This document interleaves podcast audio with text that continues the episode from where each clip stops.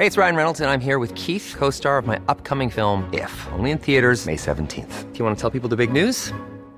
All right, I'll do it. Sign up now and you'll get unlimited for $15 a month in six months of Paramount Plus Essential Plan on us. Mintmobile.com slash switch. Upfront payment of $45 equivalent to $15 per month. Unlimited over 40 gigabytes per month. Face lower speeds. Videos at 480p. Active Mint customers by 531.24 get six months of Paramount Plus Essential Plan. Auto renews after six months. Offer ends May 31st, 2024. Separate Paramount Plus registration required. Terms and conditions apply if rated PG.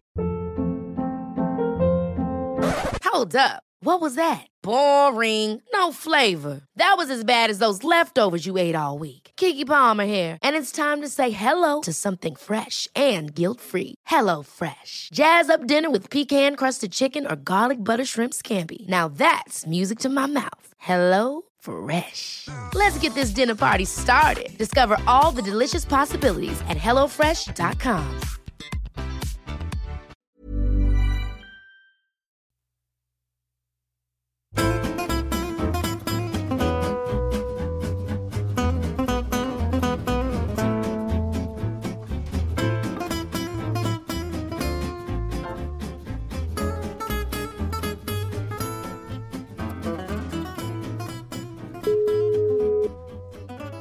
Claes? Hej Claes Helgen, välkommen till Avkastpodden. Det är en verklig handbollsnestor vi pratar med och då menar jag inte mig själv utan dig, Claes Helgen. Ja, tack ska du ha, vad roligt. Men du, sitter du hemma i Västerås eller var befinner du dig? Ja, jag har precis eh, haft lite träning och sen så är jag hemma så det är lugnt. Härligt.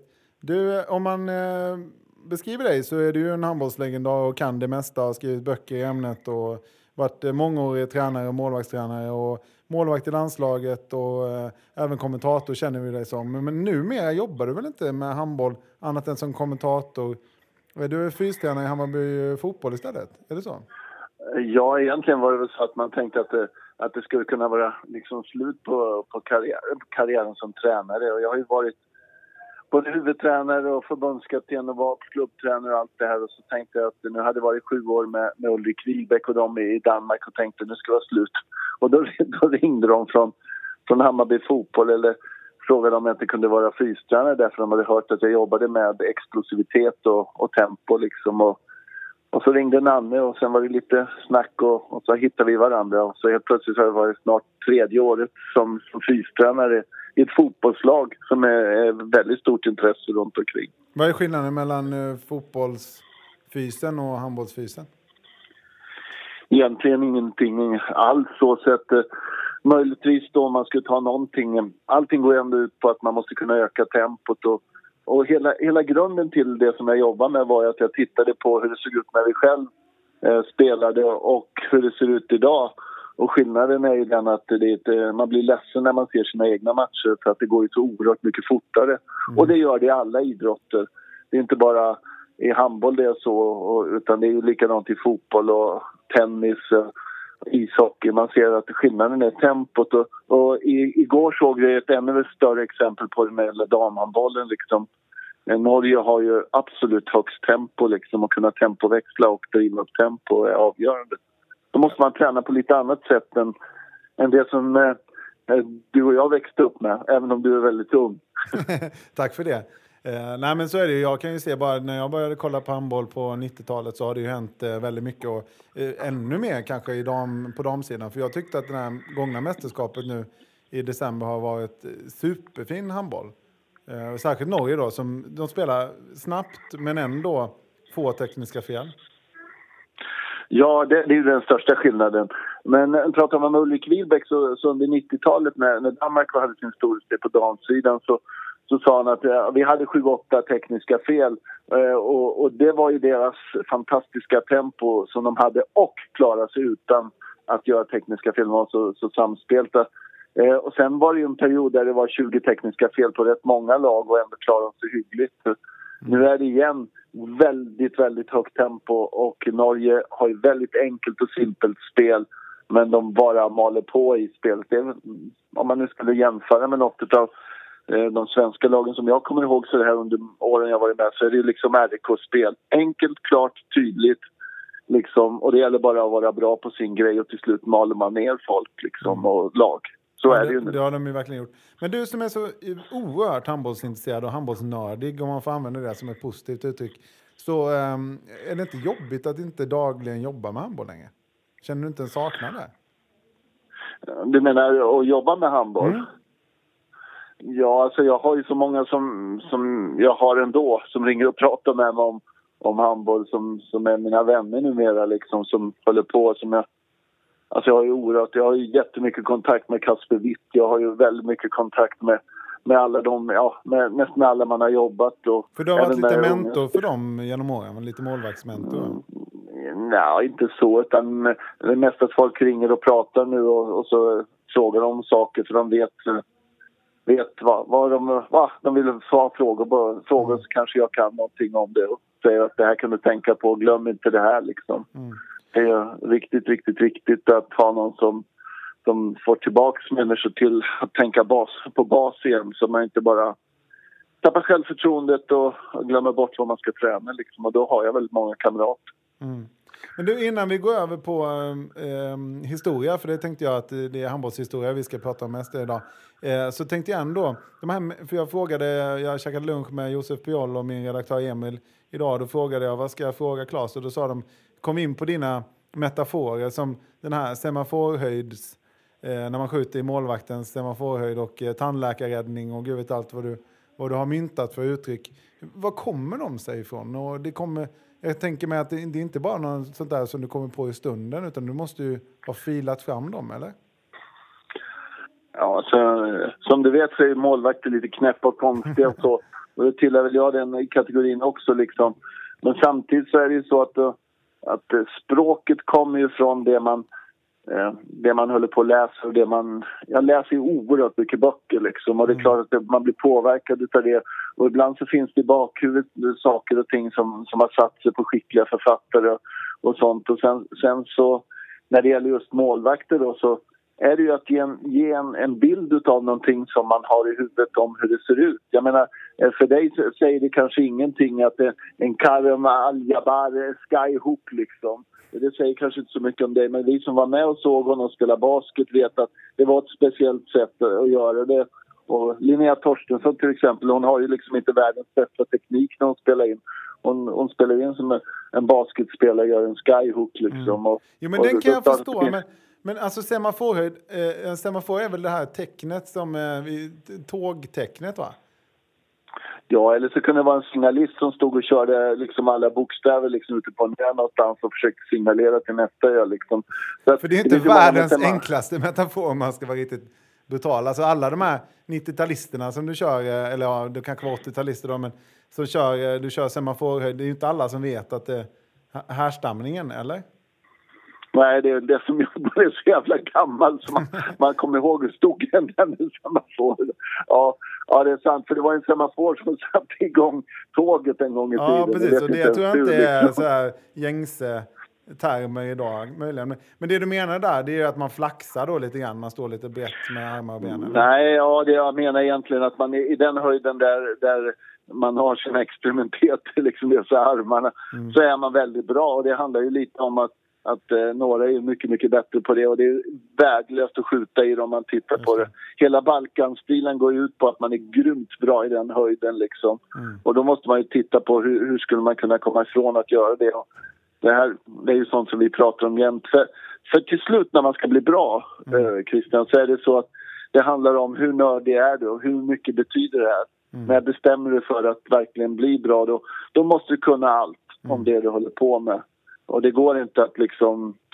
Det går inte bara att sitta och tänka att man ska vara bra utan man får, får jobba med det jämt. Och ingen av dem som jag har träffat som har varit bäst i världen oavsett om det är utespelare eller om det är målvakter eller för den delen fotbollsspelare som jag nu träffar på eh, som är bra eh, har, de har allihopa att de är helt... Eh, de kan prata om i fotbollen vilken ruta man ska träffa på fotbollen eller, eller Mikkel Hansen när han pratar om, om hur han skjuter sitt skott och, och liksom, eller prata med, med, med Mats Olsson som nu är en jäkligt bra tränare liksom i, i, i Norge. Alla de är ju eh, fantastiska fanatiker på sin grej liksom. De är oerhört skickliga. Och, och det tror jag att man glömmer bort liksom att eh, hur, jag menar, prata med Magnus Andersson så får du höra vad du sätter foten och vad du gör och hur du gör. Eh, prata med dem med, med Lövet så vet han också exakt hur man gör om jag nu tar dem som exempel. Mm. Eh, det finns alldeles för många som tror att det går utan att vara där. Det finns inte en chans. Just det. Bra, och det var väl det ni var duktiga på med den målvaktstraditionen som kanske någonstans började med dig och sen fortsattes med Mats Olsson och Thomas Svensson och Gensel och sen kom Mattias Andersson. Mattias Andersson som ska väl vara jordens nörd. Han vet väl i princip var alla skyttar skjuter någonstans. Ja, så det, det hela, hela börjar ju egentligen... Eh, och Det finns, det finns en bra historia om det. Liksom. Eh, den gången som, eh, som jag själv började få spela lite, jag hade en otroligt bra målvakt framför mig som hette Lasse Karlsson. Och, och han pratade väldigt mycket om att kunna det här. Men, men det som verkligen fick mig att förstå att, man, att det här handlar om att läsa in dem man möter därför det går ju för fort liksom. Det var när vi skulle spela match mot, mot Rumänien och, och, och Ungern ville att vi skulle vinna. Då knackade på min dörr och så kom Bela Bartalos in som då var ungersk målvakt. Och så sa han vi spelar 15 gånger mot, mot, mot Rumänien men här har du alla skottmönster. Och så drog han varenda spelare och så talade om precis var de sköt någonstans liksom. Och då tänkte jag, ja, jag är i alla fall inte ensam liksom. Eh, och. Det var innan Eh, Youtube-tiden så det var lite svårare då att läsa in spelarna antar jag. De, de var, alltså de, alla, om du pratar med Kasper Witt så, så säger han han skjuter där han skjuter där. Sen kan vi snacka om dem. Och, och jag kan ju säga så här liksom att, att det är man ju skadad så det stänker om det. Liksom. Jag, jag kan bli väldigt irriterad när jag ser en match och så tänker jag så här, ja, men han vet ju inte att han gör så liksom. Och så tänker jag på, tror man att man ska klara det här utan att ha tillräckligt påläst så går det inte. Nej. Nu är det ju nya härliga, Lukas Nilsson liksom. Hur gör han när han viker när han drar bortre hörnet? Ligger han med kroppen rakt, vad kan han göra då? Sätter man foten så, vad kan man skjuta? Hur, hur gör det? Det är liksom hela grejen. Därför att man är ju, om man är målvakt eller om man är, är spelare så, så är det oerhört viktigt att kunna detaljerna för att förstå vad, vad, vad det handlar om. Liksom. Spännande. Du, eh, nu går vi tillbaka jättelångt i tiden här. Eh, du har skrivit en Ja. bok om handbollshistoria. Hur, vet du hur det började egentligen? Alltså, hur började vår fina sport? Ja, jag, alltså handbollshistoria startar ju egentligen i, i Danmark så att det är inte så konstigt att Danmark har så mycket kultur på det. Det var, det var en idrottslärare där i Århus någonstans som satte igång och började och fick ju sporten ganska snabbt spridd eh, liksom, runt de nordiska och framförallt eh, runt omkring i Norden och Tyskland och runt omkring där. Sen blev ju sporten oerhört stor i de gamla kommunistiska regimerna liksom. Eh, och det var ju, om man, om man ser min karriär då när jag startade så var det ju liksom det var ju en miljon resor till Sovjetunionen, Rumänien och, och runt omkring där. Eh, Nu är inte det lika mycket. Men Utan när- nu är det många fler länder som är med. Så att det När, när började du själv eh, lira? Ja, jag, jag, jag spelade väl egentligen mina första matcher, eh, om man säger det, på seniornivå. Det var så länge sedan. 1970 var det väl, jag var 15 år då liksom. Mm. Och sen, sen spelar man ju ungefär 20 år liksom. Så att, eh, det- Men beskriv det- elitserien. Den het, hette den ens elitserien på 70-talet? Ja, men elitserien hette ju allsvenskan förr Ja, när man startade. Då. Ja, Men, och men beskriv ju- den kontra nu. Ja, det, det, var, det var ju väldigt mycket långsammare. Alltså, det var ju någon match som, man var, eh, som, man, som ibland inte blev mer än 10-12 mål. Liksom. Och ibland kunde man hålla den under 10. Det var första gången man tyckte man kunde känna. Och sen fanns det ett oerhört bra lag också då som hette Hellas. Liksom, som var, alltså, de, var, de var ruskigt bra under en period där. Var det Ingmar de- och, och de här? Eller Nej, nej, det var, det var tidigare då. Det var Okej. liksom Lennart Eriksson, Dan Eriksson, Göran Hård av Segerstad, Fischerström hette de och, ja, Frank Ström stod i mål i, Som nu jobbar på där. förbundet?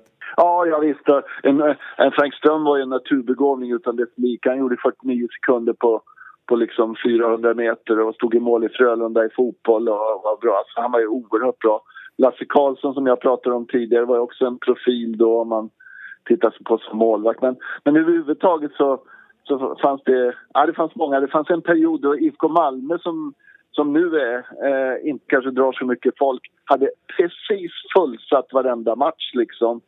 Där eh, i Baltiska hallen. Och man värvade då till exempel Bo Boban Andersson, en otroligt bra playmaker liksom. Som jag har en son idag i Guif, ska vi säga. Ja, eh, han är, han är riktigt bra Robin, men, Bobban var ju, han var ju med i världslag och, och Mm. var ju bäst liksom. Han var ju fruktansvärt bra. Men var det bra intresse kring handbollen på den tiden?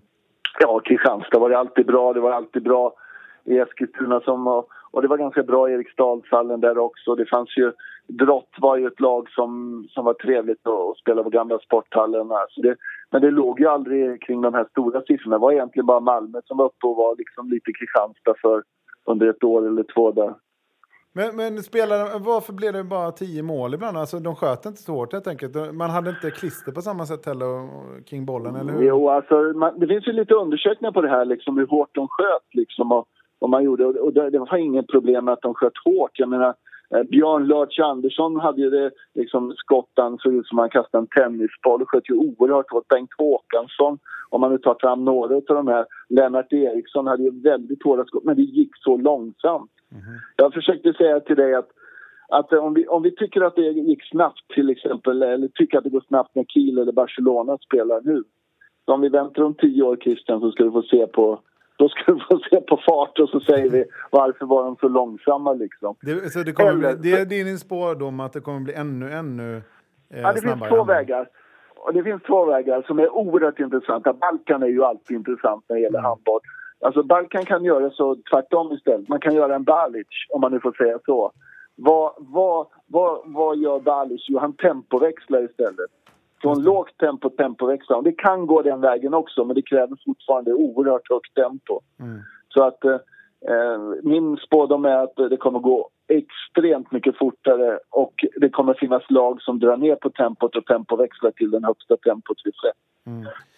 där går... ligger Ja, där ligger framtiden. Om, om man hoppar tillbaka lite till... Eh, ja, jag tycker ju ändå det är lite kul med det här 70-talet, även om jag inte ens var född då. Men eh, Eh, hur såg det ut? För det var ju kul där du antydde att man dubblerade. Man kunde vinna SM-guld i fotboll och eh, handboll. Det var väl till och med Lennart Ljung i Halmstad som gjorde det tror jag. Han var målvakt. Eh, eller han kanske inte vann. Jo, fan, han vann nog SM-guld med Halmstad bollklubb tror jag. och kunde vinna båda. Men det skulle ju aldrig gå idag att man kan dubblera en sport så på elitnivå. Nej, men jag skulle kunna säga att av de spelare som jag haft som tränare och som, som jag spelat med finns det ju flera spelare som, som utan problem skulle kunna varit allsvenska i fotboll och samtidigt varit, varit uh, riktigt bra i, i, i handboll. Liksom. Jag kan ta Erik Kajas till exempel. Ja, Erik Kajas till exempel. Eh, han var oerhört kvick och bra bollsinne, skulle klara sig långt, långt upp i fotbollssystemet. Fullkomligt övertygad. Magnus Anderssons tryck liksom med det bollsinne och snabbheten skulle eh, mycket väl kunna göra det. Eh, Jubbo var väl bra på fotboll också? Inte så bra som de där två skulle Aha. kunna vara. Han var ju bra Jubbo. Han tycker det själv att det är Lunden där liksom. Men, men, eh, men eh, det är klart han var bra men alltså nu pratar jag om sådana som skulle kunna nå riktigt långt liksom. Och då måste man ha speeden och och speeden som, som de hade, de där två som jag nämnde. Mm. Eh, Apia Thorsson var ju också en jäkligt skicklig fotbollsspelare. Liksom. Mm. Men jag det tänker... finns ju sådana som inte alls skulle klara det. Eh, som, man kan inte direkt tänka sig de här stora linjespelarna. Agina Galdi kan väl aldrig spela fotboll. Nej, liksom. Nej, han står nog rätt bra där på linjen känns det som. Knappt ja, och, och, och, och, det är lite av fascinationen Christian att, att eh, specialiteterna går mot uh, att de spelarna som spelar på den är ju väldigt specialiserade idag. Jag menar, ska man vara kampspelare så får man ha en speed som är enorm. Är man linjespelare så, så måste man alltså både ha kilo och styrka. Mm. Eh, det har ju blivit, eh, eh som jag säger, att, eh, som det är nu så är det svårt att tro att, att man, eh, man har gått mot större och snabbare spelare hela tiden. Men eh, frågan är liksom om vi har nått det där som jag nådde när vi var med. Vi hade ju sovjeter som var, vägde 110 kilo och 210 långa ett tag. Och där kom ju då de snabba och ändrade utvecklingen. Så just nu så säger alla hur härligt det är att se när, när Tern och Darjo och de här klappar på och så liksom och slåss lite. Men, men det kommer alltid en utveckling där de blir lurade sen utav de lite snabbare spelarna liksom. Så att, mm. Men man skulle det, inte kunna det, göra, eh, för du var väl i USA, man skulle inte kunna ta in amerikanska fotbollsspelare, en, en line eh, där med, med de som är vana vid att stångas och, och inte släppa förbi motståndare och, och träna upp dem jo, i handboll? Jo. jo, när jag var, när jag var, när jag var förbundskapten där, jag var i fem år sammanlagt i USA, så var ju min dröm att få, få running backs och, och quarterbacks som, som spelar i handboll. Alltså inte bara de som som var halvbra utan de bästa. Mm. Eh, så, så, att eh, jag hade till exempel en gång så hade vi en tryout med en som heter Charles Barkley. Jag vet inte hur bra jo, du känner det, till det. Känner man ju. Det är ju ett väldigt ja. känt namn. Ja, och som, som skulle kunna, mycket väl kunna blivit världens bästa linjespelare. Liksom. Det var en gigantisk man. Eller, han hade ju också, från Houston Rockets så hade vi en som hette Ola Jovan som, eh, som spelade handboll innan han blev eh, stipendiat och, och, och blev en av de bästa i NBA. De spelarna är ju, är ju grymma. Michael mm. Jordan hade jag inte heller tackat nej till. Men, men, men det känns som att det var bra kan... att de valde basket för, för deras egen skull. Jo, men alltså, men det, det, finns ju spelare hos oss som skulle kunna gjort sig jäkligt bra i, i amerikansk idrott. Eh, Mikkel Hansen hade inte haft de bara kanske 5-6 miljoner vad han nu har för lön i PSG. Han hade haft 100 miljoner som quarterback i USA. Han har varit en av de bästa någonsin. Det? är jag övertygad Ja, det finns inte en chans att han inte blir en stor hjälp i det. Mm. Han har ju ett kast. Magnus Andersson skulle ju klara sig också för de hade inte kommit på tag i honom. Och det finns ju några som hade varit intressanta att se liksom, i de andra mm. idrotterna. Men du, när, när, eh, mot slutet där innan det kom den här fina Bengan Boys-eran så slutade du ja. i landslaget. Men du var väl med på den där eh, legendariska träffen där man pratade om att, eh, att man skulle liksom göra en liten generationsväxling och eh, satsa mot att bli riktigt, riktigt bra? Ja, vi fick ju en otroligt bra tränare som, som heter Roger Ragge Karlsson som, som tog mig, Björn Jusén och Carlén och sa nu kör vi gubbar. Vi, vi, vi lägger 7500 dagar på landslaget och vill ni köra liksom. Och, och då tog vi det från att träna liksom den normala handbollsspelaren i Sverige tränar en tre, fyra gånger i veckan till att träna tio gånger i veckan. Och, och, och lyftet kom ju väldigt snabbt liksom. Mm. Eh, vi gick ju raka vägen från att vara tia någonstans liksom uppåt och, och, och började, där började det liksom. Sen kom det en väldigt bra eh, generation 64 som du säkert har talat om. Där, där eh, ett helt lag var bra som, som sen kompletterades. Eh, vårat lag då, då började vi bli bra. Mm. Och där var ju förresten en spelare som, som är väldigt lite känd men som var mycket bättre än än alla andra fina 64 vi hade. Han hette Peder Järvhag. Han var ju överlägset bäst i den. Ja, han var ju den bästa 64 men det blev ju väldigt många bra 64 ja. den båda. Liksom. Ja, precis. Han, är väl en, han fick väl inte riktigt den utväxlingen då, som de andra? Nej, nej, men han var oerhört begåvad liksom. Men sen tog ju både Wislander och och Ola Staffan och, och sen kom ju Magnus och, och de här som, som var enormt. En sån generation har, har vi ju inte haft naturligtvis men det har ju varje generation funnits eh, två, tre spelare som har varit, eh, varit världsstjärnor liksom. Så mm. har det varit. Och de glömmer man väldigt lätt bort. Mm. Jag, jag nämnde ju Lennart Eriksson och Bo Bobban Andersson. De var ju minst lika bra som många av dem som, som, som du har varit med och sett och jag har sett från läktaren på Bengan Boys. Mm. De var lika Men det var då att man fick fram så många samtidigt helt enkelt i Bengan Boys som gjorde det? Det omöjliga hände liksom att det kom åtta stycken som var världsstjärnor samtidigt liksom. Mm. Men du, eh, när du, den första matchen som jag kommer ihåg, det var den här VM 90 i eh, sporthallen i Prag, eh, Sverige-Sovjet, den här legendariska matchen. Och då är du ju inte på plan, utan du är som kommentator med Arne Hägerfors. Eh, när slutade du själv att spela? För det var i skarven där va? Ja, alltså jag, jag, jag spelade ju egentligen fram tills att Bengan tog över där. Och då, det var ju så väldigt härligt för mig för att jag var oerhört god kamrat med, med Thomas Svensson och Mats Olsson. Och, och Thomas var ju på väg uppåt där liksom och det var ju perfekt att, att uh, han då, han var inte så gammal då, han var 20 år ungefär och då kom Thomas in och så hade jag och Mats stått i 10-12 år tillsammans liksom och, och, så kom det en till bra spelare och sen så kompletterades det av en till målvakt mm. som var fantastisk i form av Peter Gentzel liksom. Men du tyckte inte det var jobbigt eh, att sitta där då? På något sätt och känna att fan, du kunde ju varit där själv? På plan? Alltså, jag, jag blev ju förbundskapten innan, innan jag knappt har slutat. Så min tränarkarriär inleddes ju mm. ruskigt snabbt där så jag kände att det fanns alltid den här nerven så, som är. Mm. Eh, det man, hade det varit på det viset, eh, jag var ju faktiskt tillsammans med Björn Julsén den, den första som egentligen åkte ut och blev proffs liksom. Mm. Hade det varit den eh, som är nu, eh, där man, där man, då hade jag säkert spelat till så jag var i 40 år liksom. Men, mm. men eh, för mig var det, idag är det precis lika roligt om, om någon av dem som man hjälper lyckas eh, som, som spelare. Det, det är lika stor tillfredsställelse. Förresten var det fruktansvärt kul att, att det som en gång hade varit mina spelarkamrater och att de blev så duktiga, att, eh, att de var så bra. Det kändes väldigt roligt att ha fått vara med sådana fina spelare. Mm. Och, och, när, när det började dra igång där på 90-talet, hur stort fick handbollen en litet uppsving då, även elitserien?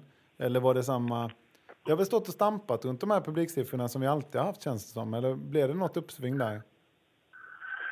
Ja, så det, det har, egentligen har väl uppsvinget kommit eh, när vi har fått eh, såna här... Eh, vi har fått en, en ny eh, typ av hallar också nu. Va? Så att det finns ju möjligheter. Men, men uppsvinget, om du, du vet ju själv, du som kommer från Halmstad, att inte... Drott drog sina 12-1300 och så på slutspel så spelar man i, i, borta i ishallen där och då var det ju Mm, fullt liksom. Så det var ju bra. Eh, vi hade ju några matcher när, jag, när vi själv spelade. Jag var med i ett lag som hette Heim liksom, där vi drog ett fullt Skandinavium eller Trölundaborg och sånt oavsett. Liksom. Så det är klart det fanns tillfällen när det var väldigt mycket men, men eh, alltså, Kristianstad har ju satt en ny dimension på det tycker jag. Och det kommer nog komma fler lag som, som kan bli det. Man kan hoppas att det, eh, att det, att det händer liksom just två, tre till lag som är som Kristianstad. Då skulle ju Sverige kunna bli slippa skicka dem till de här, om man nu får säga lite taskigt, eh, dåliga Bundesliga-klubbarna som är övervärderade och, och som alla tycker att det är så kul att åka till men som, som eftersom jag har sett dem och varit i de ställena inte är speciellt bra liksom. Nej. Men varför var Sverige så bra på 90-talet? Du nämnde att det, visst, det kom fram eh, bra spelare, men var, var det någon andra dimensioner tror du som gjorde att vi var så jäkla bra? Ja, att det fanns ett bra läge därför att eh, de framgångar som, som man fick och det är inte på något sätt för att förringa det som, som skedde var ju det att till exempel gamla Jugoslavien blev ju fem eller sex nationer. Eh, Sovjet tappade sin möjlighet till att vara på det sätt som de var. Rumänien blev, var det väldigt mycket tufft revolutionärt, höll jag på att säga. Eller, eller Ja, det var ju bråk. där. och- Ja, så att eh, alltså, de bästa nationerna var ju inte eh, lika bra under en period och då poppar ju Sverige fram. DDRs eh, lag var ju också, det, det finns ju lite fascination där. DDR var ju nummer, jag tror vi mötte dem i matchen tredje eller fjärde 86 liksom. Eh, sen när man tittade på vad Tyskland, när de gick ihop Östtyskland och Västtyskland, hur många utav östtyskarna som var mycket, mycket bättre än västtyskarna fanns sen i laget. Ja, det var inte så många liksom, en, Ja, två det, då liksom. satsar man på, på västtyska spelare Ja, istället. så att, eh, jag, vill ju, jag vill ju påstå att eh, bättre lag än, än, med Jugoslavien och, och Sovjet och när de hade alltihopa det, det har nog varit svårt att, eh, för Sverige att konkurrera med utan då hade man fått vara vid 4-5 ungefär som, som vi var tror jag. Just det. Och det är det som händer nu igen då, att det är fler nationer som är duktiga och kommer tillbaka och därför är inte Sverige i toppen längre på samma sätt. Eller ingen kan vara i toppen på det sättet. Som Sverige Nej, var men alltså, Sverige fick ju inte riktigt... eh, Fick ju fram de här oerhört eh, begåvade. Sen fanns det också en... Alltid om man ska vinna så måste man ha något typ av koncept som, som står ut. Och det var ju en oerhört bra ledare, först i Roger Karlsson och sen så i, Bengt Johansson där man kombinerade det enormt intressanta brottsspelet som fanns med, med det raka och fina RIK-spelet så satte man ihop en egen sätt att spela. Man revolutionerade ju helt spelet. Man, man hade ett väldigt bra försvar, man, man var metodisk på målvakter och, och man hade två spetsar som stack. Både Hajas och Torsson var ju oerhört duktiga och sen så hade man ett spel med hundra kombinationer där man till slut eh, pratade om alla de här gurkburkar och allt vad det var. Men man var unik. Det är precis samma unika spel som, man, som jag tycker man kan se Norge spela nu. De spelar ett unikt spel jämfört med de andra på det sättet att de har ett ruskigt mycket högre tempo, väldigt klara och tydliga om hur man gör. Och så har de en mycket bättre fysik än alla andra damlag. Och till slut så vinner de ju på det. Eh, Sveriges damer stod och stamp, stod och stampa i vilken väg ska man ta? Vad vill man? Vad vill Sveriges eh, herrar göra? Eh, ska man göra de här sex starterna eller sju starterna i anfallet? Och ska man spela 6-0 eller hur ska man göra? Där står man ju hela tiden och Sverige leder inte någon utveckling nu när det gäller det där. Det gjorde vi under Bengans tid. Och, och sen, alla som lyssnar på den här podden vet ju allt det där med laganda och kanske till och med de flesta har sett vår dokumentär om Bengan Boys. Men eh, någonting som vi inte grottade så mycket i då, och det var ju för att alla var så jäkla positiva. Eh, men det ju, finns det någon, någonting med Bengts ledarskap som inte var bra?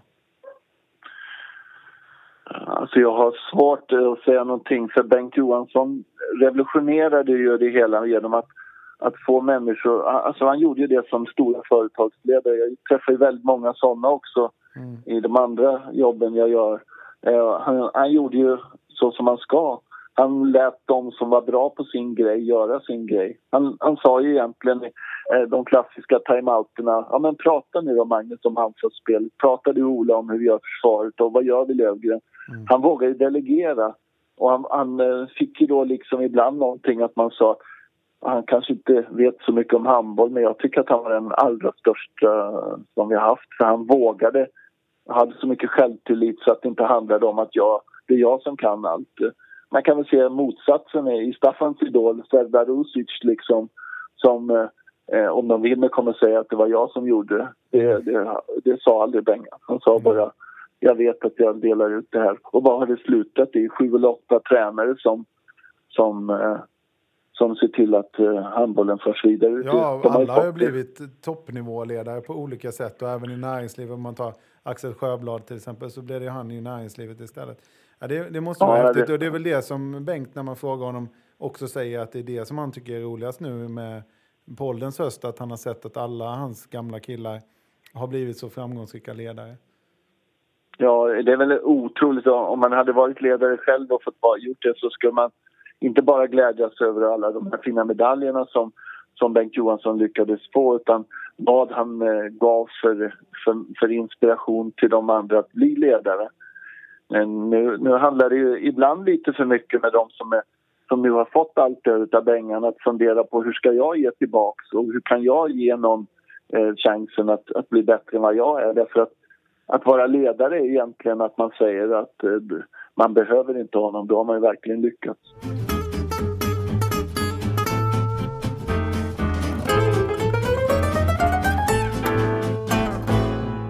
Men du, du som har lite förgreningar i andra länder också, vad sa, Sverige, eller vad sa andra länder om Sverige på den tiden? Jag menar, vi hörde ju det där om att man kallade eh, Tolgovano för Gunde och vi hade lite öknamn på, på vissa spelare. Vi visste att vi gillade inte Dutjebajev till exempel och sådär. Men vad, vad sa de andra länderna om Sverige? Vet du det? Att eh, vi var alltid sjukligt organiserade. Mm. Alltid för mycket organiserade och alltid för, för, för alltså vi saknar egentligen den här, eh, tyckte de, spontaniteten och kreativiteten och individuella liksom, skickligheten. Men som lag så, så tyckte de ju vi var grymt bra jämt.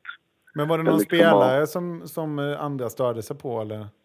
Mm, nej, alltså de tycker, och det är ju ett problem i, handbollen, man kanske inte ta upp så mycket, men du och jag kan väl prata lite om det ändå så här att att eh, man fick ju till slut ganska mycket med sig rent domarmässigt mm. eh, när man eh, hade och Wislander och de här som, som hade sån respekt så att man, man fick de där extra styrmefaulen, man fick de extra straffkasten och det här och det irriterade man sig på. Men när det väl upphörde så, så blev det en djupdykning som hette duga liksom när man, när man helt plötsligt 2003 där eh, gjorde en trettonde plats lite orättvist i och för sig då men men där det egentligen tog slut liksom. Mm. Och sen fick man ju aldrig tillbaka den fördelen som, mm. som det är ibland att vara bäst. Men du, du kommenterade ju nästan alla de här finalerna som Sverige var med om inte mm. alla. V vilket är ditt mm. bästa minne som kommentator?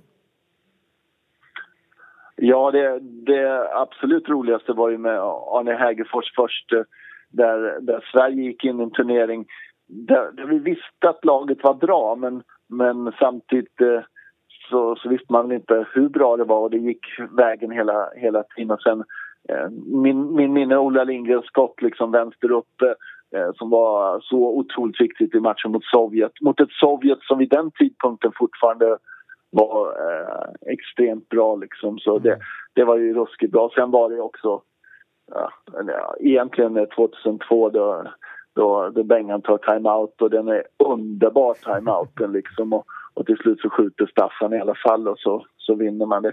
det, det inför egen publik var det. Men jag, jag tyckte också mest underhållande matchen kanske var den där Löfgren var så in i bomben bra 2001 nere i VM i Frankrike. Och vi borde ha vunnit den. Men vi hade ju en extremt sportslig eh, Flensburg-tränare där som, som inte tog bort Antiki. Liksom, ja, precis. För det, det kommer ju ett läge när det bara är någon sekund kvar när franska kantspelaren springer åttor runt eh, Vanni, så han kan bara putta ut honom.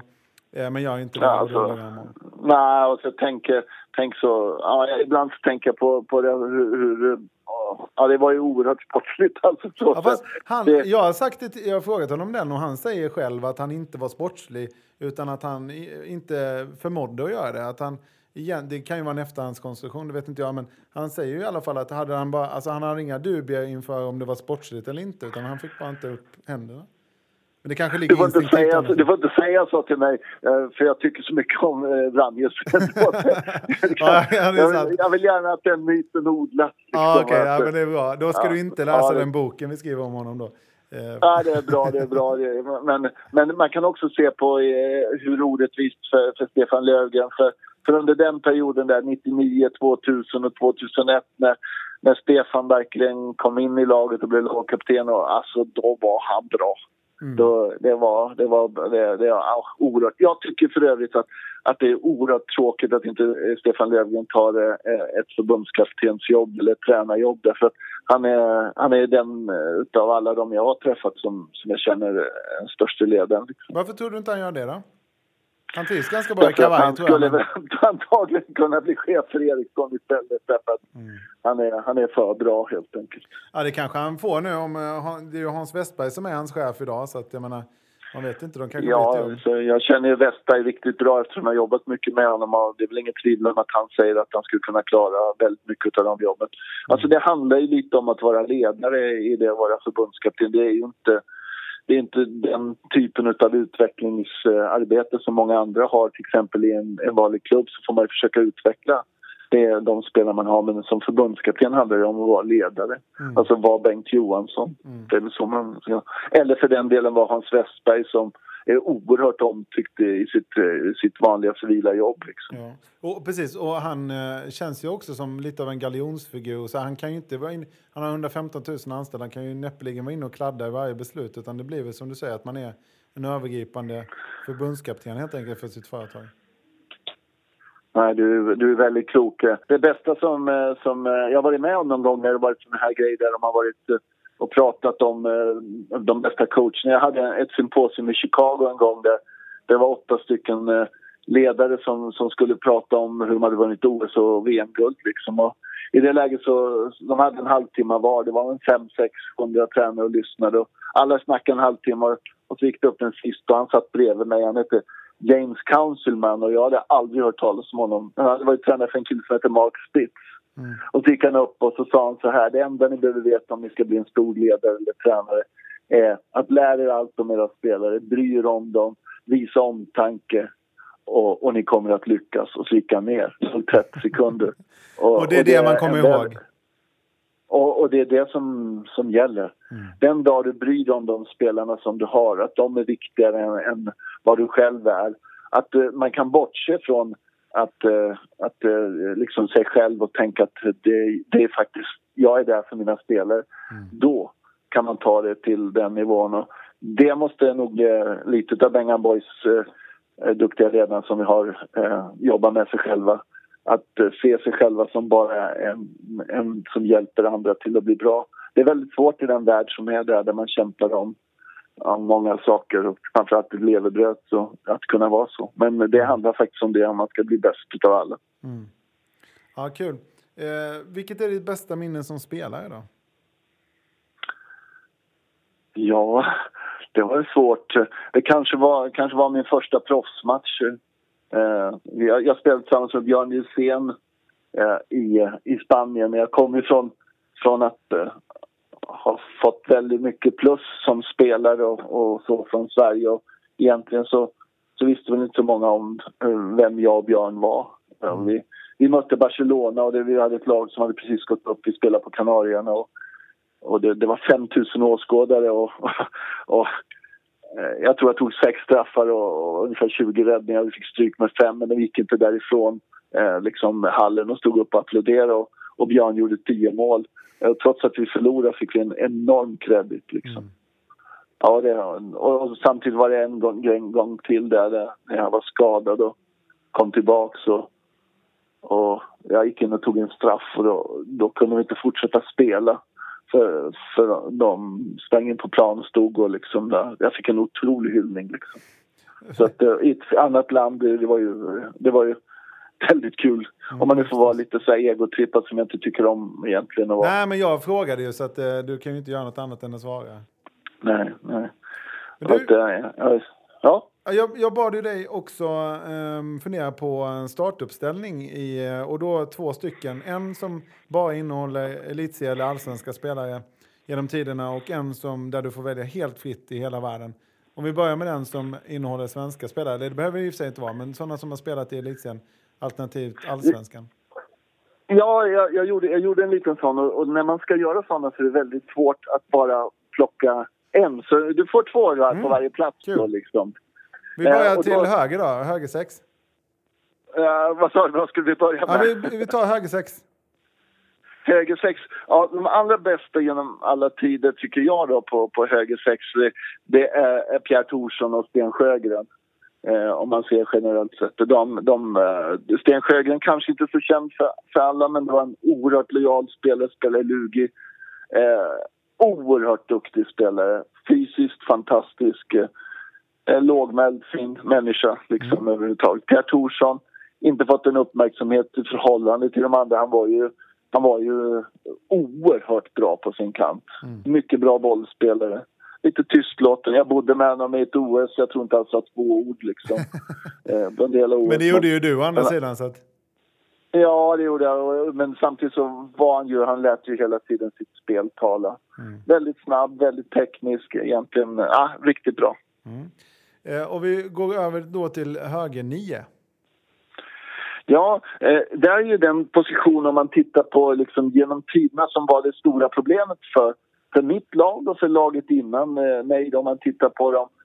Man hade inte några speciellt bra högernior så där, där är ju den absolut bästa utav dem om man ser totalt sett, det är Kim Andersson. Han är, han är ju eh, en passningsspelare som, som alla högersexor och mittsexor önskar att de får spela med. Eh, när han var som bäst, när han var som bäst fysisk form och inte hade alla de här småskadorna och så, här, så, så var han oerhört bra. Om man skulle titta på det, eh, om man är lite så, Staffan Olsson var ju också ruskigt bra men, men om man tittar på, på, på där så, så skillnaden var ju det att det var mer explosivitet på Kim och, och faktiskt, eh, faktiskt lite vassare. Staffan kom ju fram när vi önskade allihop att vi skulle få en högernia som kunde, kunde spela och vara bra för vi hade på andra platserna egentligen riktigt bra. Och han var ju oerhört värdefull för oss. Det var en lirare, Staffan. Lite för långsam för att, för att vara liksom allra, allra bäst. Då, men men eh, ah, en bra människa. Och mitt nio. Ja, där är det ju, där är det ju så att det det är svårt att ta ut en mittnia därför att egentligen är det så att Wislander var ju ruskigt bra där. Men, men Wislander var ju också, var ju också bra på andra På linjen, platser ja. liksom. Ja, och för mig då så, så, så måste jag ändå säga då att, det- att det, mittnian det, det, det, det låter jag Stefan Löfgren vara och så tycker jag Bo Bobban Andersson. Därför att jag har nämligen i det här laget också tagit ut bästa kreatör och det är Magnus Andersson. Ja, så du Så fick att, med jag- Magnus ändå. Det var ju Ja, tur det hade jag med. Så att, ja, därför att det finns ingen spelare som, som jag, jag... Jag fick förmånen att vara tränare för Magnus då, under något år där i Stavanger. Liksom. Det finns ingen spelare som har betytt så mycket för ett lag och gjort så mycket. Det kom 1500 extra varje match när Magic kom till, till, till Stavanger. För han, han gjorde... Då var han som allra bäst. Då blev han också vald till, till världens bästa. Det, det, det blicken, den... Nej. Även om jag visste vad vi hade för kombinationer och vad vi gjorde så kunde jag gå på vad han gjorde. Liksom. Ja, det- jag hade ju Alltså- den förmånen att växa upp i Halmstad under den tiden när han var som allra bäst och eh, det är ju min absoluta favorit. Så jag är glad att du, eh, att du fick med honom. Och jäkla vinnarskalle också. Han kunde ju se modisk ut i blicken. Ja, så han är ju, han är ju rätt härlig så. Nej, det, det flytet som man till exempel har i kontring, det, det är bara Mikkel Hansen som jag har haft eh, utav spelare som jag har träffat på som har haft den blicken. Att ge bollen till Magnus och att låta honom bara föra upp den, då behöver man inte något kontringsspel därför att han löser det. Så var det ju med brott. Det vet ju du som har hållit på med brott mycket, men, men så var det ju i Sveriges lag också. Liksom. Ja, nej, det, det, det, det måste jag säga. Men, men eh, Bobban Andersson är ju inte lika känd, men, men den stegersättningen, du, den hade, hade vi väl haft eh, nu. Eh, fortfarande någon. Det är ingen som har den. Nej. Hade hans son fått utvecklas utan skador så hade vi fått sett en minikopia av det men, men fortfarande inte lika bra som storbobbarna om man får säga så. Och, och vänstern då? Vänsternia är ju eh, en helt okänd för dig som heter Lennart Eriksson som hade Mikkel Hansen-skott. Jag brukar kalla dem curballs.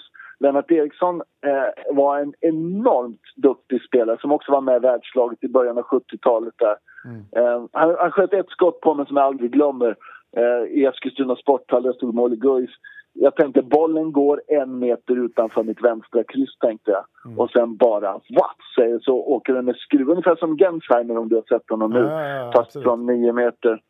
Eh, den mycket, mycket duktig. Och sen var det naturligtvis den som eh, sköt med snabbaste tillslag någonsin. Det finns ingen som har det tillslag som Björn Gilsén haft eh, eller hade. Det gick så oerhört kvickt. Ja, han hade ju väldigt, väldigt, väldigt snabbt tillslag. Det finns en underbar historia om den. Jag vet inte om vi har tid med den, Christian. Jo, jo. Men, eh, 1982 spelade vi, gick rätt pinkigt i det VMet. Och så tittade Kajåke runt och frågade om de kunde lägga straffarna. Liksom. Och vi visste ju som att spela med honom, för att spela hej med mig då, att den här gubben, han är bra liksom. Så gick han in och drog, jag tror 21 i rad liksom. Och sen kom han trea i skytteligan och sånt där i VM. Och sen startade hans karriär. En, Och han var ju viktig i 90 då med de straffarna. Och han knackade väl sig på foten också med... om Ja, det var den ja, höga foten sånt. mot den vänstra. Ja, han, sköt en, han sköt en vänster halvhögt ö- över höften liksom och alla visste det till slut. Och det gick inte att ta den, det gick så oerhört fort. Mm. Och tillslaget var, han, var ju, han gjorde 167,5 i bänkpress en gång när jag stod jävlar. bakom. Eh, och då tänkte jag, hur ska det här gå liksom? Om inte han får upp den så får han rulla den ner för jag kommer inte kunna lyfta den i marklyft liksom. Ja, det är fint. Och, och då har vi vänsternio, mittsex, eller vänstersex, eh, mittsex och målvakt kvar. Ja, vad ska vi ta först då Vi tar du? vänstersex. Ja, där, där kommer det utan tvivel den bästa som har funnits på den platsen. Och det har funnits många bra naturligtvis, men Erik Hajas är outstanding. En, en atlet eh, med en speed som, som inte finns. Var han än spelade gjorde han oerhört mycket mål.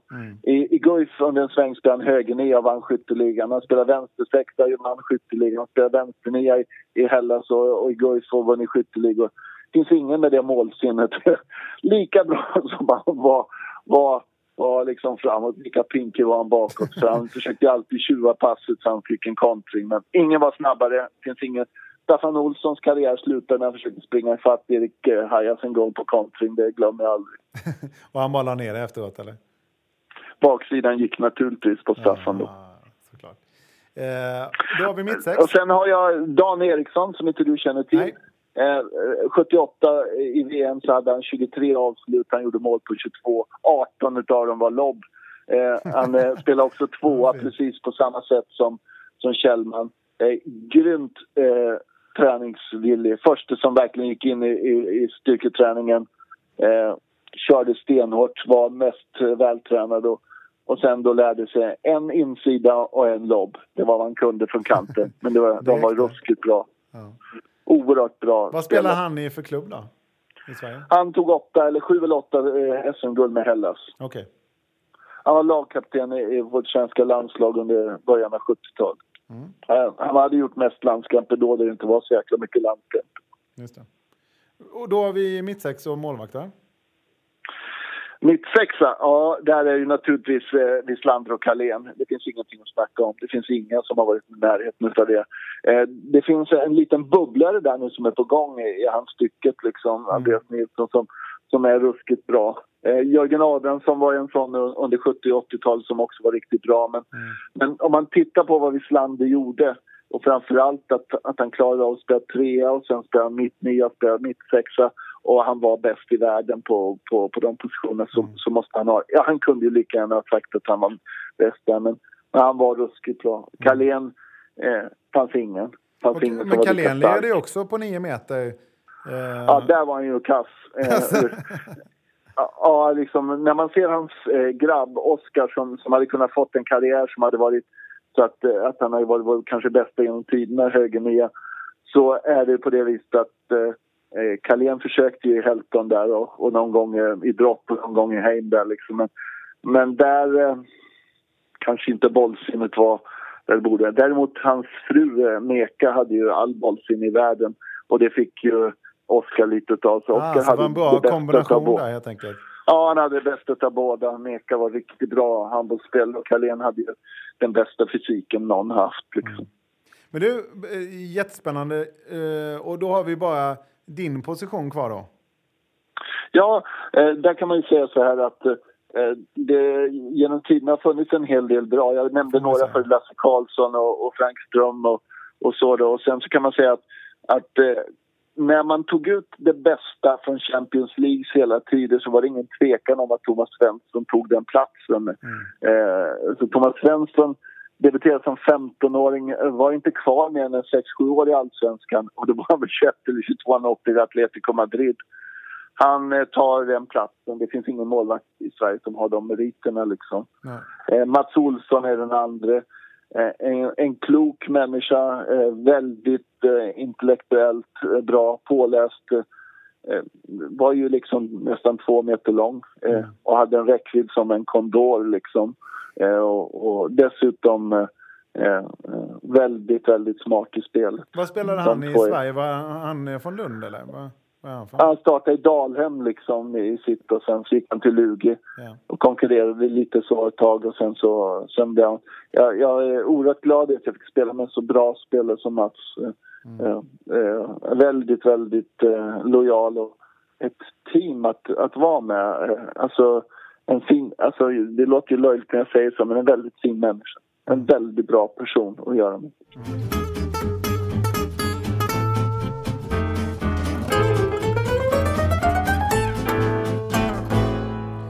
Vi går över till eh, världen då? Till världen? Ja, det är ju kul. Ja, det är kul. Ja, då finns det ju några som, som man tycker är, är bra. Om vi, vad vill du starta? Eh, ja, men vi kan väl köra samma runda om vi börjar på höger sex. Höger sex där. Ja, där hörde du att jag gillar Pierre Thorsson då. Men, men det här, här vill jag ändå ge en lite, lite större liksom, bild av Pierre Thorsson är bäst. Eh, om man tittar på det. Abalou som finns nu i, i Frankrike är också eh, fantastisk. Jag tycker om Smailagic som spelar i gamla Jugo och, och, så. Och så Cabanas från, eh, från Spanien. Cabanas finns det en underbar historia som, jag vet inte om du vill höra, men det var den första som hoppat förbi mig och, och på en kontring och, och, slagit i stolpen och lagt in bollen. Sen hoppat sex meter och så la han in den. Det är liksom, han spelar i ett lag som heter alltså det är ofattbart eh, det som händer. Men, men han spelade något lag som heter Calpisa Alicante och så Barcelona naturligtvis. Mm. Han var eh, grymt bra. Mm. Hans son är med i landslaget nu i, i EM. Eh, bra, och, och, nästa position blir ju då eh, högernio. Ja, tyvärr, tyvärr gick en av de som blev framröstade innan de här framröstningarna, han gick bort här i, i, i månaden som heter Groja. Groja var egentligen en, en volleybollspelare och en friidrottare liksom som, som kom fram där i slutet av, av mitten av 60-talet och början av 70-talet. Han var den första som, som började gå upp i, i luften och skjuta och hade ett en enorm spänst och sen så hade han hoppskottet som sin. Gruja och eh, hans eh, kille som spelade mitt nya där eh, de, var ju, de gav ju Rumänien den fram, framgångsvåg de hade ett, ett tag där. Mm. Alltså. De var grymt intressanta. Där, där har jag två till som jag tycker är uppe och nosar. Eh, den klokaste spelaren jag någonsin träffat, eh, förutom Mats Olsson möjligtvis då, Olafur Stefansson. Eh, det finns något unikt. Mm. Honom hade du gått i krig med om det hade varit så, om det hade varit vikingatiden och, och du hade följt honom. Ja, för han, han, ger, han, han ger allt. Ja, han är faktiskt allt. Liksom. Jag, jag hade för två år sedan ska han bli tränare i Valur och och då fick jag förmånen att han ville att jag skulle hjälpa honom lite. Och jag var med honom var sjätte vecka på Island där innan han kom på att han, han nog borde vara president på Island istället. Liksom. Ja, det är en underbar historia med honom, eh, Christian. Den mm. måste du ha. Mm. Han, fick, eh, han som var assisterande tränare var playmaker i det första gången. Han var väldigt ung när han kom med i landslaget. Första gången fick han dela, dela rum med Ola. För det första Ola för gjorde var att drog ut tv-kabeln och sa nu ska vi spela schack så du förstår att vi måste tänka det här spelet. ja, det låter som honom det. Ja, det gör det. Det är inte precis det som man gör nu idag när man kommer till att spela Fifa. Tar du, fram, liksom. precis, tar du fram din iPhone sen, sen måste vi ändå ta med Torchkin. Därför skottet som Torchkin hade Det, det, det är få som har haft det skottet som han hade. Men han hade å andra sidan inte så mycket mer än eh, ett fantastiskt skott, eller? Nej, och, och lite av det kan man tänka på. Jag brukar tänka på Robert Hedin när jag tänker på Tutjkin. Eh, han spelade ju och var bra, men så när han fick Magnus Andersson som playmaker med honom så, så blir det Robert Hedin eh, en oerhört bra spelare. Därför att Robert Hedins styrka var att eh, skjuta och skjuta jäkligt bra. Mm. Eh, Tutjkin fick ju då hjälp av väldigt duktiga spelare runt omkring honom och när man sett honom i rätt system så att låta honom spela fritt liksom, det hade ju varit katastrof. Ja, ganska lättläst. Ja, det hade varit dock väldigt svårt att ta skottet. Det var hårt. Jag har ju mött honom några gånger. Ja. ja, precis. Då får några blå, eh, blåmärken på eh, handlederna. Ja, det, det, var, det gick undan och det var ju väldigt... Alltså man måste ha klart för sig hur deras träning såg ut liksom jämfört med de, de andra tränarna. De tränade ju tre gånger om dagen och låg ju egentligen hela tiden på, på sina specialiteter. Och han hade sin specialitet skott. Mm. Han var ju också väldigt eh, långa armar liksom och det gör att hela... Var det så att regimen helt enkelt gav dem den möjligheten att de kunde få jobba som handbollsspelare men ingen annan i världen ja. gjorde det? Ja, det var ju därför som det var total dominans från DDR och, och de och Jugo. Liksom. Jugo hade ju också den typen av del. Man var ju väldigt privilegierad. Och för inte ta, alltså DDR var ju på det viset att det var en helt annan samhällsklass, de som var bäst. Liksom. Många gånger så, så fick ju de, och då måste man tänka på vad mötte de för några. Det fanns inga professionalitet liksom i i de andra. Utan det var, de gick till sitt jobb och det var jäkligt bra om man var brandman eller postis så man fick lite tid att vila. Mm. Eller fick fysen på, på jobbet. Men man mötte ju då äh, ja, helproffs och det, det var ju den generationen som då blev ju de bäst mm. oavsett vilken idrott det var. Mm. Sen kan man ju diskutera hur det var egentligen, liksom, vad som hände med. Mm. Ja, men vi går över på mittnio-positionen då. Ja, där, där, jag tog ut tre stycken. Då. Jag tog ut Balic därför att ja, det finns ingen spelare som jag har tyckt varit roligare att se. Mm. Eh, och är det någon som konkurrerar så, så, är det Magnus Andersson då liksom. Mm. Som, som man skulle kunna ge den, den, den delen. Det, det är det. Eh, sen, sen, kan, sen, har det funnits en, en kille till som kunde ha gått lika långt men tyvärr aldrig fick uppleva. Han blev inte så gammal. Han hette Lopez Pelayo. Han spelade då i, i, i spanska landslaget. Men när, när Barcelona och Granollers och de här började bli bra så, så var han bäst. Men han eh, dog tidigt. Men var, var precis en, en sån lirare som, som man sällan ser. Eh, men han fick man aldrig uppleva, eller den vanliga handbollspubliken uppleva. Men det var nog det bästa, eh, förutom de två. Liksom. Mm. Och, och sen har vi, eller hade du fler på mitt ner?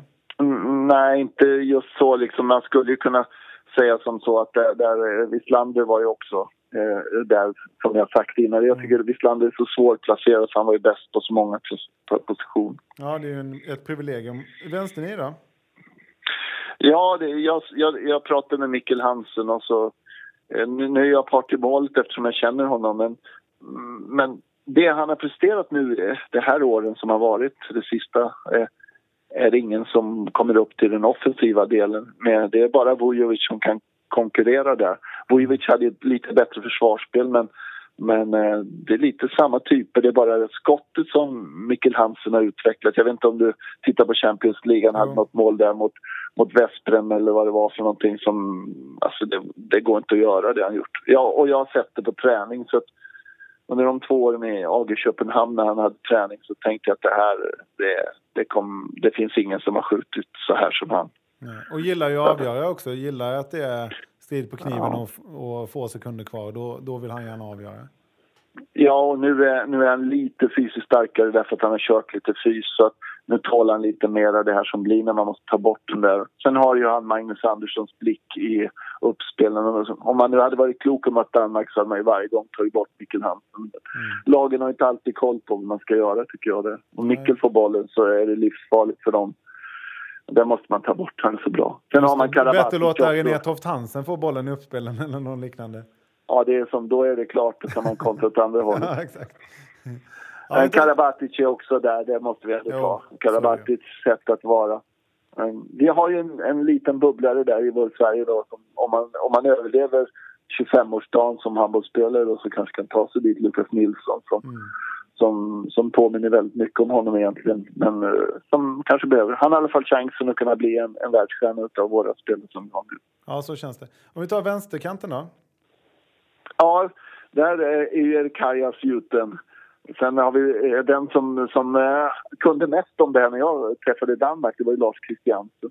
Eh, han har gjort oerhört mycket landskamper, mycket mål. Mm. Och, eh, han ledde ju tekniken på allting. Det finns två till som jag tycker är riktigt, riktigt bra där. Det är Gudjon Waller Sigurdsson som, som, eh, som eh, har en fysik som, som också tangerar... Ah, det är en tiokampare liksom. Han har bäst på allt liksom. Mm. Eh, där är ju nu eh, eh, vår vän Gensheimer också oerhört intressant. Chavar från, från, från 90-talet där var ju också extremt bra. Ja, som sen blev tränare? Ja, han, var dess, han är dessutom bra i tennis också. Ja, ja men det är väl så när, som du säger att de är de här som blir riktigt atletiska och duktiga som Sigurdsson, han är förmodligen bra i varenda sport. Ger du honom en boll så, så, så fixar han det. Liksom. Ja, jag skulle säga att han skulle kunna vara med och tävla i tiokamp liksom, på det mm. sättet för så är han. Eh, Lars Christiansens teknik är ju... Eh, det var oerhört intressant när vi som... Då jobbade jag med målvakt med hur, hur vi skulle klara av vissa saker som man kan göra. Mm. Nikolaj Jakobsen som du ser, Reinika Löven nu, hade ju också grym teknik. Han hade inte riktigt samma härliga fysik som Lars Christiansen hade i sina, i sina bästa dagar, men de hade ju teknik. De, mm. de ledde verkligen den utvecklingen. Om vi tar mittsex då? Ja, där, där har jag skrivit, skrivit ner tre stycken också. Aginagalde. Eh, när man möter Aginagalde så, så måste man vara ungefär som man är mot Löken när man möter. Man måste vara oschysst förklarare. Mm. Eh, Aginagalde är ju, eh, när han är frisk, eh, offensivt den bästa av dem allihopa. Man kan bygga ett helt spel på honom. Mm. Jag tycker Per Carlén också förtjänar den beröm som han hade där. Och där skulle också Wislander kunna gå in. Men från, från 70-talet så 80-talet där i början så var det Ingolf Wigert. Nu är ju hans eh, grabb eh, tränare i Magdeburg då. Eh, eh Wigert där. Eh, alltså Ingolf Wigert. Eh, jag vet inte om ni kommer ihåg ett, en kombination som hette Slätet som man, man gjorde en kantövergång. Så la man eh, linjen på, på ettan och så, så följde man efter när man hade gått över där. Det var det som östtyskarna startade. Ingolf Wigert var ju oerhört bra just i de, de lägena. Mm. Ja, bra. Eh, och målvakt då, eh, slutgiltigen? Ja, det, jag har tagit ut fyra stycken. Det är ju fint. liksom. Ja, det har jag. Det är löjligt så. Då. Men eh, Wieland Schmidt eh, är den som, som hade... Han var snabbast av alla. Mm. Eh, liksom. Han var bara 1,86-87 lång, liksom, men, men klarade ibland. Och han mötte ju alla de bästa och var ju, var ju den stora stjärnan i DDR. Mm. Eh, sen har vi då eh, Thomas och, och Mats Olsson som, som var jäkligt bra. Och, och sen vill jag ge lite credit till en spelare som, som jag ibland, även när jag skulle skriva om det var det svårt för Roman Gerd är rätt otrevlig ja, mot andra spelare. Han verkar ju vara det privat också, säger de som har träffat honom. Jag har ingen aning om det, men när jag tittar på honom så måste man, med alla de eh, viktiga matcherna han har gjort så så är han uppe där och nosar. Eh, liksom. Bästa räddningen genom alla tider har dock eh, en, en, eh, en rumän gjort som heter Penu. den, den, den finns inte på Youtube antar jag, för det låter som att det var länge sedan. Ja, men alltså 1974 VM-final. Lackenmacher, hans, hans son. Millions of people have lost weight with personalized plans from Noom. Like Evan, who can't stand salads and still lost 50 pounds. Salads, generally, for most people, are the easy button, right? For me, that wasn't an option. I never really was a salad guy. That's just not who I am. But Noom worked for me. Get your personalized plan today at Noom.com. Real Noom user compensated to provide their story. In four weeks, the typical Noom user can expect to lose one to two pounds per week. Individual results may vary. It's that time of the year. Your vacation is coming up. You can already hear the beach waves feel the warm breeze, relax, and think about work. You really, really want it all to work out while you're away. Monday.com gives you and the team that peace of mind. When all work is on one platform and everyone's in sync, things just flow wherever you are. Tap the banner to go to Monday.com. Hey, it's Ryan Reynolds, and I'm here with Keith, co star of my upcoming film, If, only in theaters, May 17th. Do you want to tell people the big news? All right, I'll do it. Sign up now and you'll get unlimited for $15 a month in six months of Paramount Plus Essential Plan on us. Mintmobile.com slash switch. Upfront payment of $45 equivalent to $15 per month. Unlimited over 40 gigabytes per month. Face lower speeds. Videos at 480p. Active Mint customers by 531.24 get six months of Paramount Plus Essential Plan. Auto renews after six months. Offer ends May 31st, 2024. Separate Paramount Plus registration required. Terms and conditions apply if rated PG. Spelade i Bundesliga. Han kommer på kontring och så viker han sig som han gjorde på den tiden som Lars Börje Bette Hasselberg gjorde om du kommer ihåg Ja, min gamla tränare i idrott, så honom kommer jag Ja, ja, för fasen. Han kommer på kontring och det sista som sker och han viker sig. Och, och Penor som är 1,93 lång liksom kastar sig och följer med. Kastar som en fotbollsman, följer med. Tar den i brösten och så vinner? Rumän.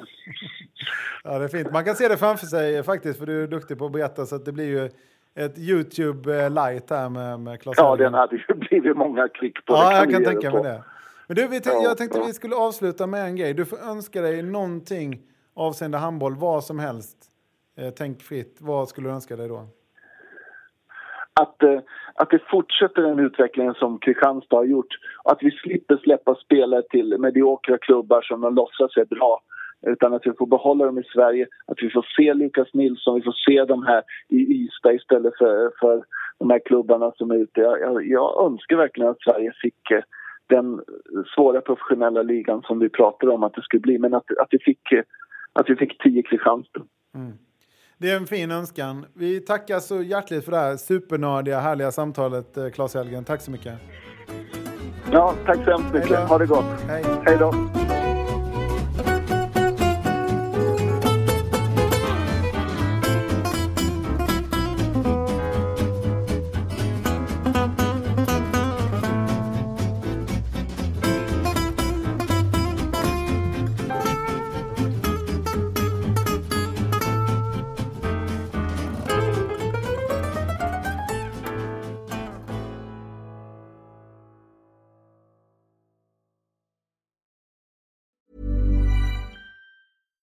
Catch yourself eating the same flavorless dinner three days in a row? Dreaming of something better? Well, HelloFresh is your guilt-free dream come true, baby. It's me, Kiki Palmer. Let's wake up those taste buds with hot, juicy pecan-crusted chicken or garlic butter shrimp scampi. Mm. Hello Fresh. Stop dreaming of all the delicious possibilities and dig in at HelloFresh.com. Let's get this dinner party started. When it comes to your finances, you think you've done it all. You've saved, you've researched, and you've invested all that you can. Now it's time to take those investments to the next level by using the brand behind every great investor, Yahoo Finance. As America's number one finance destination, Yahoo Finance has everything you need, whether you're a seasoned trader or just dipping your toes into the market. Join the millions of investors who trust Yahoo Finance to guide them on their financial journey. For comprehensive financial news and analysis, visit yahoofinance.com, the number one financial destination, yahoofinance.com.